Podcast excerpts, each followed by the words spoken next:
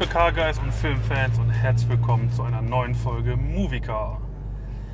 Heute sprechen wir über einen Film, den wir gerade vor 10 Minuten gesehen haben, denn Richtig schön taufrisch, könnte man quasi sagen. genau, der Robert und ich waren gerade in dem Film Gran Turismo und wir sind vor ungefähr 10 Minuten aus dem Kino gekommen, sitzen jetzt im Auto und sind auf dem Heimweg. Erste Impression, der Film ist deutlich besser als erwartet. Also ganz, ganz klare Empfehlung unsererseits. Die Detailverliebtheit ist der Wahnsinn. Genau. Äh, wir möchten jetzt, ähm, ja, ich sag mal, ein kleines Experiment mit euch wagen und euch unsere aktuellen oder ja, unsere Eindrücke taufrisch, druckfrisch quasi präsentieren und mit euch so ein bisschen über den Film sprechen. Ähm, eigentlich ist das ja nichts Neues bei uns, aber wir möchten es an dieser Stelle nochmal explizit erwähnen. Es wird gespoilert. Wir reden über diesen Film, ohne auch nur ein Blatt vor den Mund zu nehmen. Wer also den Film noch sehen möchte, der ja Stand jetzt im Kino noch läuft, ähm, sollte sich vielleicht die Folge für danach aufsparen. Ähm, ansonsten, wenn ihr kein Problem damit habt, gespoilert zu werden, bleibt gerne dabei. Und ähm, ja, wir sprechen in dieser Folge vielleicht ein bisschen anders über den Film, eben weil wir ja jetzt nicht äh, wie in den anderen Folgen im Detail recherchiert haben, sondern ähm, ja eher unsere Eindrücke, die wir jetzt von dem Film haben, euch so ein bisschen mit auf den Weg geben. Ganz genau. Und vor allem, ähm, wer sich jetzt zum Beispiel jetzt nicht spoilern lassen soll, äh, möchte, wer sich jetzt zum Beispiel nicht spoilern lassen möchte, der sollte am besten auch nicht die Originalgeschichte zum Film durchlesen, denn der Film bewahrt, denn der Film äh, denn der Film beruht auf einer wahren Begebenheit, nämlich vom Rennfahrer, Äh, Jan, und ich kann den Namen immer noch nicht aussprechen, der gute Jan. der, der gute Jan. Genau. Ähm, kurz zusammengefasst, worum es in dem Film überhaupt geht. Wie gesagt, der Film beruht auf einer wahren Begebenheit. Und zwar geht es in dem Film um die äh, J, äh, GT Academy, so rum. Die damals vor einigen Jahren von Nissan in Kooperation mit PlayStation ins Leben gerufen wurde. Mit Gran Turismo, genau. Äh, genau, Gran Turismo. Und viele von euch haben das vielleicht mitbekommen, dass es vor einigen Jahren diese äh, Academy gab und dort ähm, ja, so, so Simulationsrennfahrer, also quasi Simracer. Play Playstation-Spiele, Simracer, die Möglichkeit bekommen haben, äh, an echten Rennen teilzunehmen. Ähm, und es war schon lange im, oder die, die Idee, einen Film über Gran Turismo zu machen, stand wohl schon sehr lange im Raum. Jedoch haben in den letzten neun Jahren, wo es, äh, wo diese Idee schon geboren wurde, haben die nie so richtig ähm, ja, so, so, so ein- eine Idee gehabt, womit die ähm, oder was die da verfilmen sollen, weil es halt nun mal eine Rennsimulation ist. Und dann fiel ihnen ein, dass sie ja die Geschichte von Jan äh, verfilmen könnten, der der erste Gewinner dieser GT Academy war. Und äh, ja, somit ist dieser Film ein Stück weit autobiografisch, weil er eben die Geschichte von Jan nacherzählt. Äh, Jan war ein, ja, oder in jungen Jahren, ähm, Ja, er kam aus Cardiff, Wales. genau, aus, ist Engländer und ähm, er, er hat schon früh angefangen, sich für Autos zu interessieren und hat leidenschaftlich gern äh, Gran Turismo gespielt und hat da so seine Passion gefunden und hat es dann über diese Academy, wie gesagt, dazu, gescha da, dazu geschafft, ja, also, ähm, die Leidenschaft, die er für, für den Motorsport hat, in die Realität umzusetzen. Ganz Grob- genau. grob gesagt. Robert, Yes.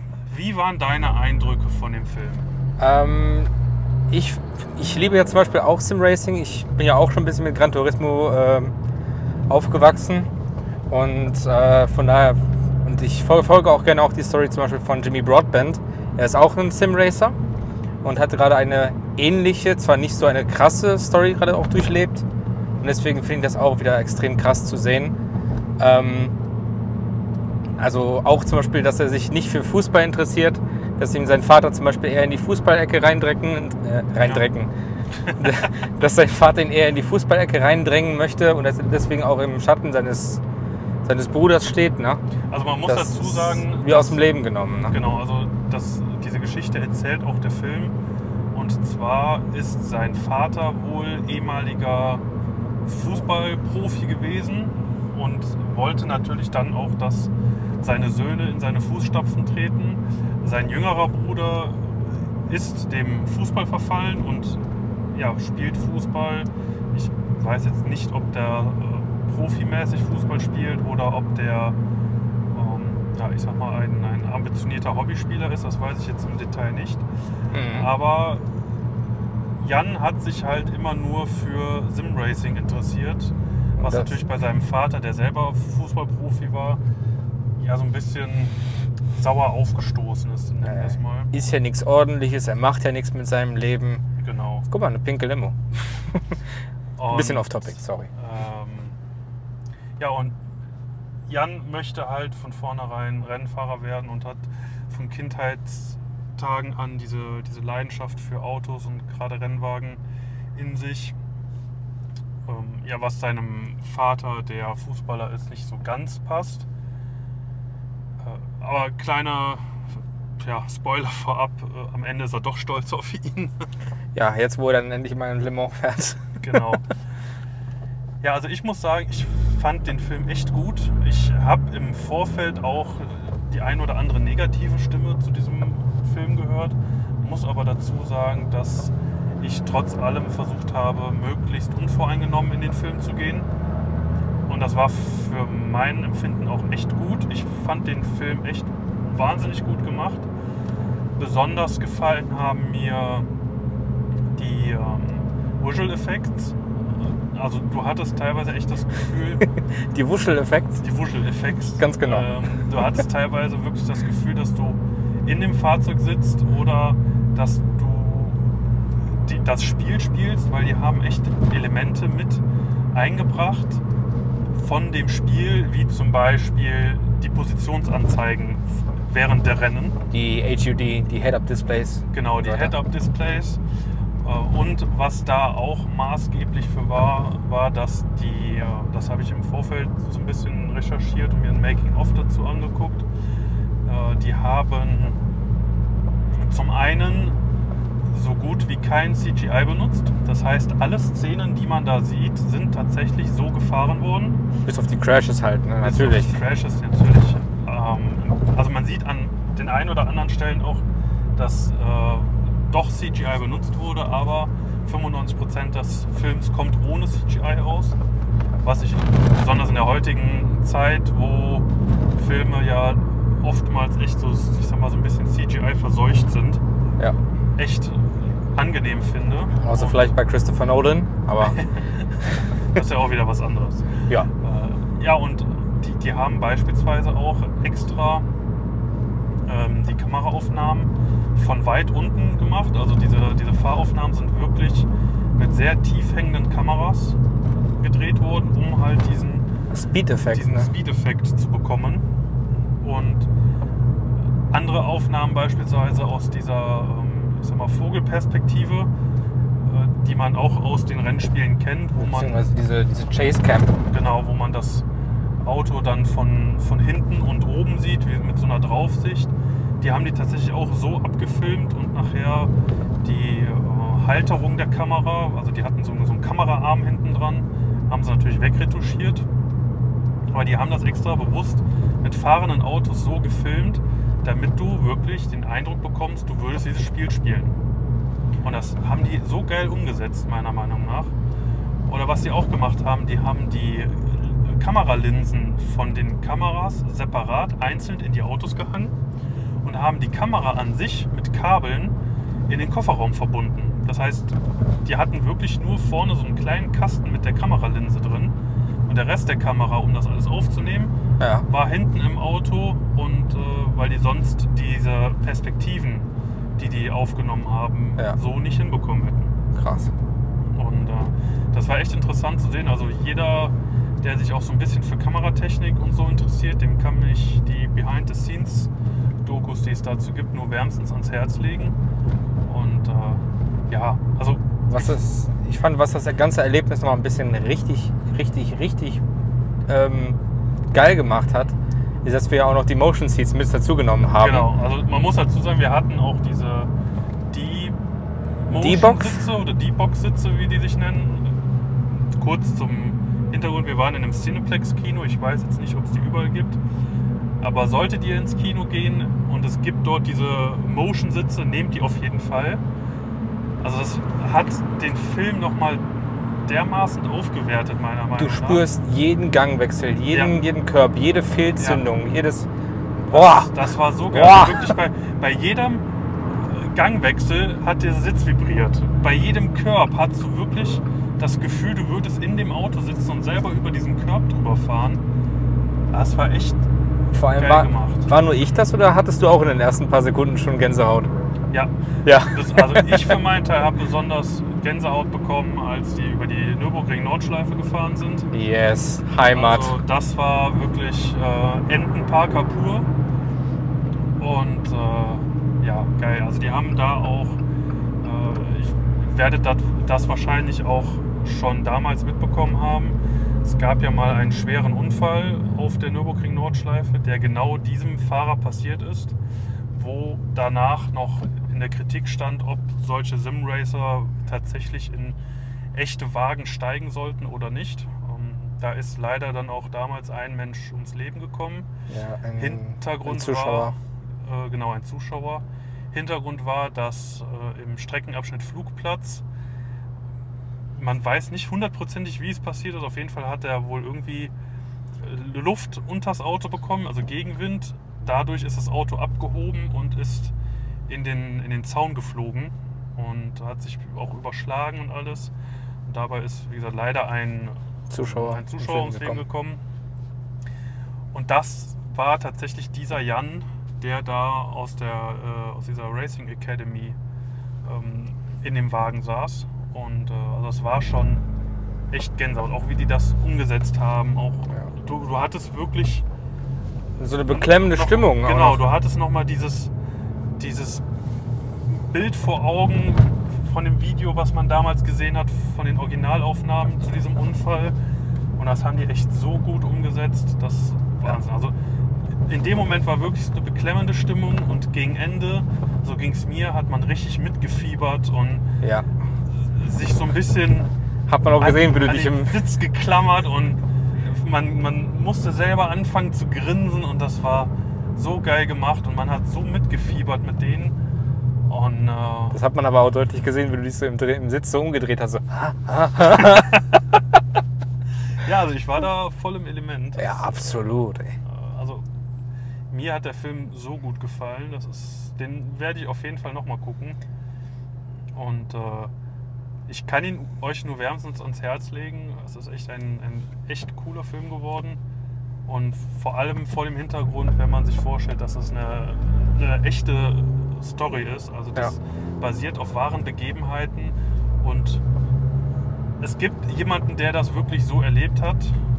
Aus dramaturgischen Gründen vielleicht ein, zwei Änderungen, aber äh, im Großen Klar. und Ganzen ist das schon recht autobiografisch erzählt. Ja, muss man auch ein bisschen abgeändert werden, damit die Story zum Beispiel auch funktioniert. Das ist ja leider der Hollywood-Effekt. Ja. Aber noch was zum Beispiel an alle Stranger Things-Fans. Ähm, der Teamchef war übrigens Hopper, der den Polizist gespielt hat, David Harbour. Also wer den Schauspieler mag, wird auch bei Gran Turismo auf seine Kosten kommen. Und wer auch, aber nur ganz kurz mitgespielt hat, wo ich auch dachte, okay, das Gesicht kennst du irgendwoher, war der Typ aus der Serie. How to Sell Drugs Online. Genau. Das ist ja auch eine deutsche Produktion und der, der Natürlich hat er den letzten Hans Wurst gespielt. spielt- Ja, ungelogen. Der hieß wirklich Hans in der Serie. Nee, Oh, nee, nicht, nicht oh, Hans, äh, Klaus. Klaus, ja. Und sah aus wie der letzte Dulli.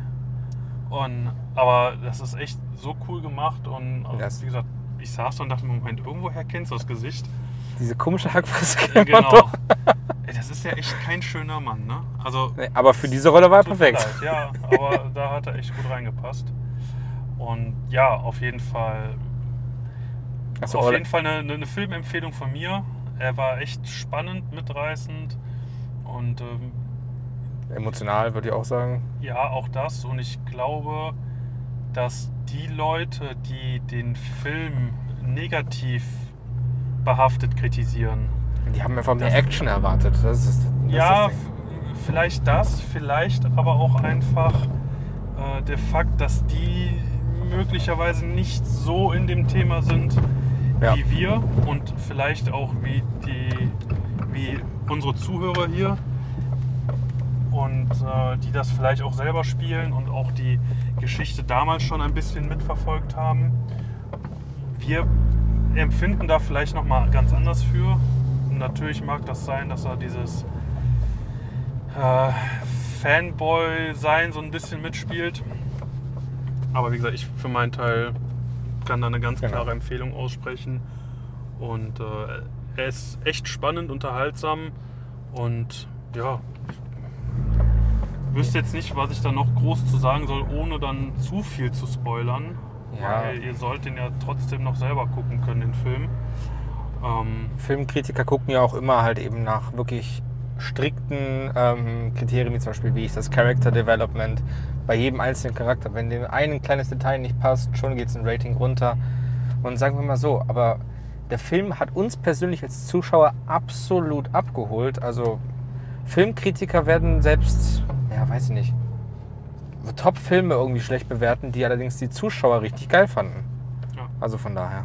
wie gesagt, es kann durchaus sein, dass da so ein bisschen der Fanboy aus uns spricht oder der Car-Guy, aber wir sind ja auch hier in einem Podcast für Car-Guys und, Und Girls. Girls natürlich, ja, wir So. wollen ja niemanden vergessen. Trotzdem werden wir in diesem Podcast niemals gendern. Wir sind absolut politisch inkorrekt, was das angeht. Genau. Nein, aber auch. äh, Petrolheads ist, äh, ist, Ist- gut gegendert, finde ich. Genau, es ist Unisex. Genau. Also auch die Damen unter euch dürfen sich natürlich selbstverständlich äh, angesprochen und abgeholt fühlen. So, hätten wir das auch mal geklärt. Es gibt ja auch die Debatte von der Supra oder die Supra. Das super. Das Supra ist trans. Naja, auf jeden Fall ähm, echt ein cooler Film und sehr spannend, wenn man da die, die Hintergrundgeschichte ein bisschen mit berücksichtigt. Und äh, ja, was mich, muss ich ganz kurz nur sagen, hart getriggert hat, sind zwei... Das Kennzeichen. Pass auf, das sind zwei, äh, ja, wie sagt man so, Also kleine Mini-Mini-Filmfehler. Genau, kleine Filmfehler. Zum ersten ist diese ganze Story passierte ja ungefähr 2013. Pi mal Daumen. Ja. Was mich hart getriggert hat, war, dass die allerdings das neue Nissan-Logo verwendet haben, was es damals noch nicht so gab. Das heißt, im Prinzip ist das eine Geschichte aus 2013, die aber 2023 spielt. Ja. Wurde halt eben quasi einfach nur so übersetzt. Genau. Das hat mich so ein bisschen getriggert. Ähm, und die sind nach dem Unfall auf der Nordschleife, fahren die mit einem Porsche nochmal zu der Unfallstelle hin. Dieser Porsche hat Aweiler Kennzeichen, hat dann, ich weiß nicht mehr genau, die Buchstabenkombination. Und nach dieser Buchstabenkombination, also zwei Buchstaben, wo dann eigentlich auf deutschen Kennzeichen maximal vier Zahlen noch kommen, stand noch ein D und dann 66. Verrat mir mal bitte, wo dieses D herkommt. Beziehungsweise hinter der Plakette dann nochmal drei Buchstaben. genau, also, Also, hä? die, hatten, die hatten ganz normal vorne die zwei für Aweiler, das AW. Dann hatten sie die Plakette. Dann, Noch ein Buchstaben? dann noch zwei Buchstaben. Dann so diese, diese Leerzeile, die dann eigentlich vor den Zahlen kommt. Und dann, Dann D66. noch ein D und dann 66. Also vielleicht ist es irgendein Spezialkennzeichen, wo, mich, wo uns gerne mal jemand aufklären kann, Ja. der es weiß. Aber ich habe sowas noch nie gesehen. Nee, Ich auch noch nicht. Also Und was mich da auch extrem getriggert hat, die hatten hinten auf dem Kennzeichen war gar keine Plakette drauf und auf dem vorderen Kennzeichen war, Zwei. waren zwei Plaketten drauf. Also die haben quasi vertauscht und bei der vorderen die Plakette vergessen. ja, Und hatten dafür dann aber vorne die Plakette und die, die, das TÜV-Siegel. ja. was nicht nach vorne gehört. Also da hat irgendwer aus dem äh, aus, der, aus der Abteilung hier für die ähm, für die Deko, sag ich mal, Für die Props, ja. äh, hat irgendwie geschlafen. Hat die Kennzeichen falsch drauf gemacht, irgendein Praktikant war da am Werk. Also das mit dem D, wenn da wirklich jemand weiß, ob das irgendeinen Hintergrund tatsächlich hat, einen reellen, lasst es uns gerne wissen. Äh, ansonsten werde ich mich bis an mein Lebensende darüber aufregen, dass da noch dieses D vor den Zahlen Ah. war, was da einfach nicht hingehört.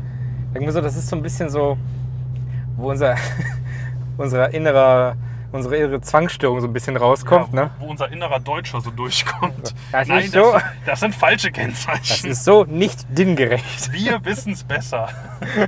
Die DIN-Norm wurde hier nicht eingehalten. Ja, aber sonst war das ein absolut geiler Film. Ja, also das kann ich nur bestätigen. Mir hat er auch echt gut gefallen.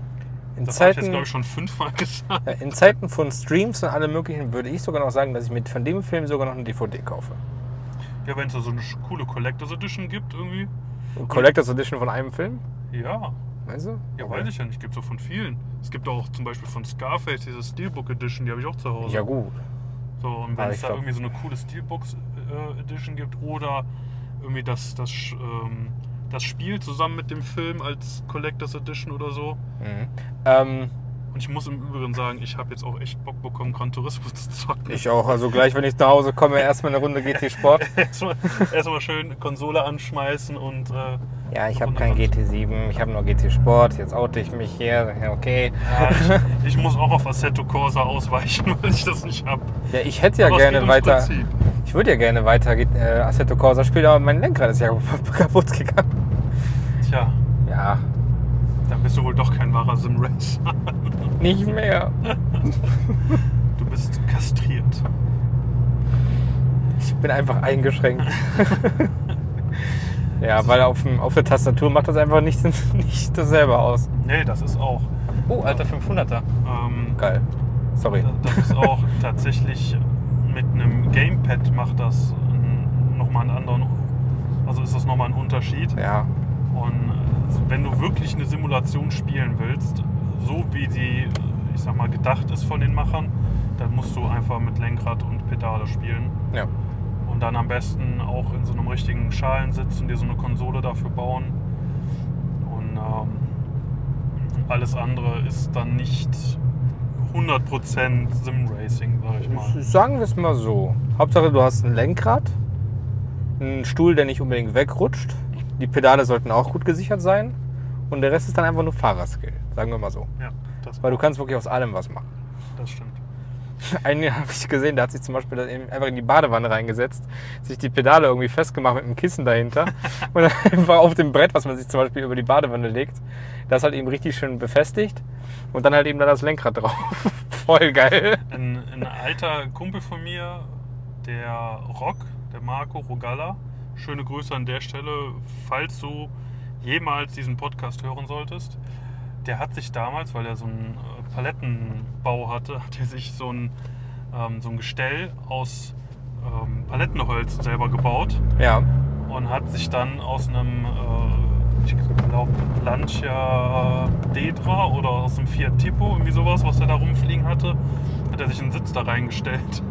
Geil. Und, hat- und hat dann äh, sich da quasi so seine eigene Konsole zusammengebastelt. Was So ich- ist natürlich auch cool. Was ich auch gesehen habe, ist einer in Polen, der hat seinen Alpha 159er zerschnitten und da das Armaturenbrett rausgeholt und das halt eben so komplett zu seinem Sim-Rig dann quasi zusammengebaut.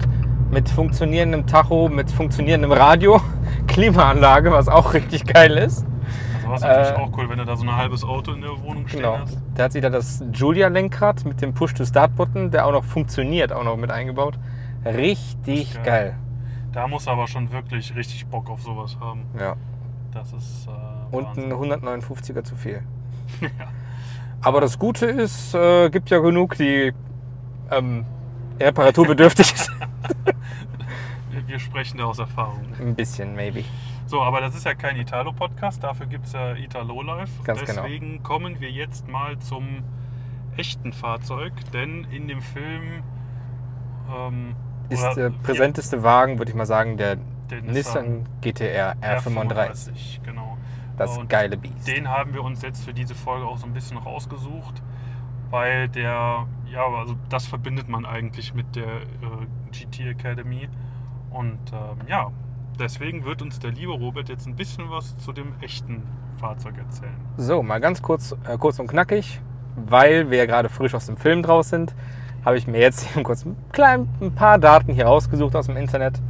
So, dann fangen wir mal an. Ähm, der Nissan GTR wurde 2007 im Dezember vorgestellt. Er hat einen 3,8 Liter großen V6-Motor, der in Fachkreisen der VR 38 DETT genannt wurde. Und äh, in den Jahren von 2008 bis heute ist die Leistung von 485 PS auf knapp bei 600 PS dann gestiegen. Man muss dazu sagen, der hat aber auch mindestens ein Facelift bekommen in der Zwischenzeit. Ja, jetzt kam auch inzwischen das zweite Facelift, würde ich auch noch sagen. Ja, also der jetzt relativ frisch ist ein, ein, äh, ja, ein neuer Ja. GTR in Anführungsstrichen rausgekommen, der aber auch nur ein Facelift-Modell des alten ist. Mhm. Und äh, ja, der 35er GTR ist natürlich der Nachfolger der, Vom 34er Genau. Skyline GTR. Aber der da ist auch der Nachfolger große vom 33er ist, der ein Nachfolger vom 32er ist. Matte. Also er gehört zur legendären GTR-Familie.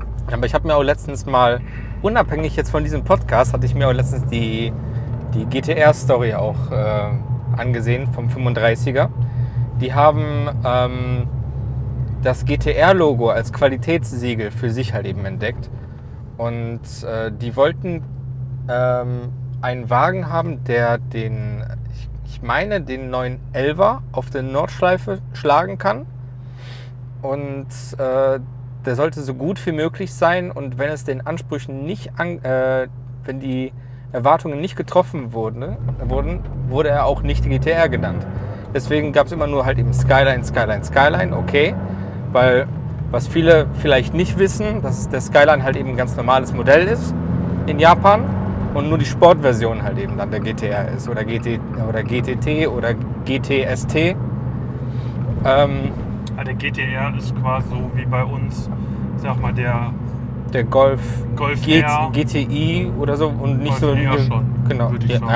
ja ja schon oder auch wie äh, die RS-Modelle bei Audi oder ähm, AMG-Modelle vom Prinzip her, also schon Ja, also- die, die ähm, ich sag mal, die, die Premium-Produkte Ja. in der sagen wir so du hast Sparte. den, den Skyline sagen wir so ist zum Beispiel eine normale C-Klasse und dann hast du den Skyline GTR dann ist zum Beispiel die der C63 AMG Blackline oder oder sonst oder Black Edition. Ja, also das ist dann schon das i-Tüpfelchen. Und der 35er GTR der wurde ja nicht Skyline genannt sondern wirklich nur GTR weil es sich weil es davon keine ähm, niedrigere Version geben soll, sondern nur, dass es ein pures Sport, äh, Sportmodell ist. Und es ist übrigens auch der, ja, sagen wir so, der günstigste Supersportler, den man so eigentlich bekommen konntest. aber glaube ich Im auch Vergleich. einer der schwersten. Also der ist schon ein, ein echtes Dickschiff, der GTR. Das stimmt. Allerdings ist er auch in der Beschleunigung verdammt gut. Und äh, ist halt eben, die haben, warte, wie lange war das?